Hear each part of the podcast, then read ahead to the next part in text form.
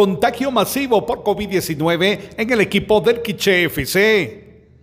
Se informa a toda la afición deportiva que los partidos contra Batitlán y contra el puerto de San José se han reprogramado debido al contagio masivo de COVID-19 de jugadores del equipo Quiche FC. Amatitlán versus Quiche FC reprogramado para el día martes 1 de marzo. Quiche FC versus Puerto de San José reprogramado para el miércoles 9 de febrero. Marquense versus Quiche FC se jugará el día miércoles 23 de febrero. Desde Emisoras Unidas Quiche reportó Carlos Recinos. Primera en noticias, primera en deportes.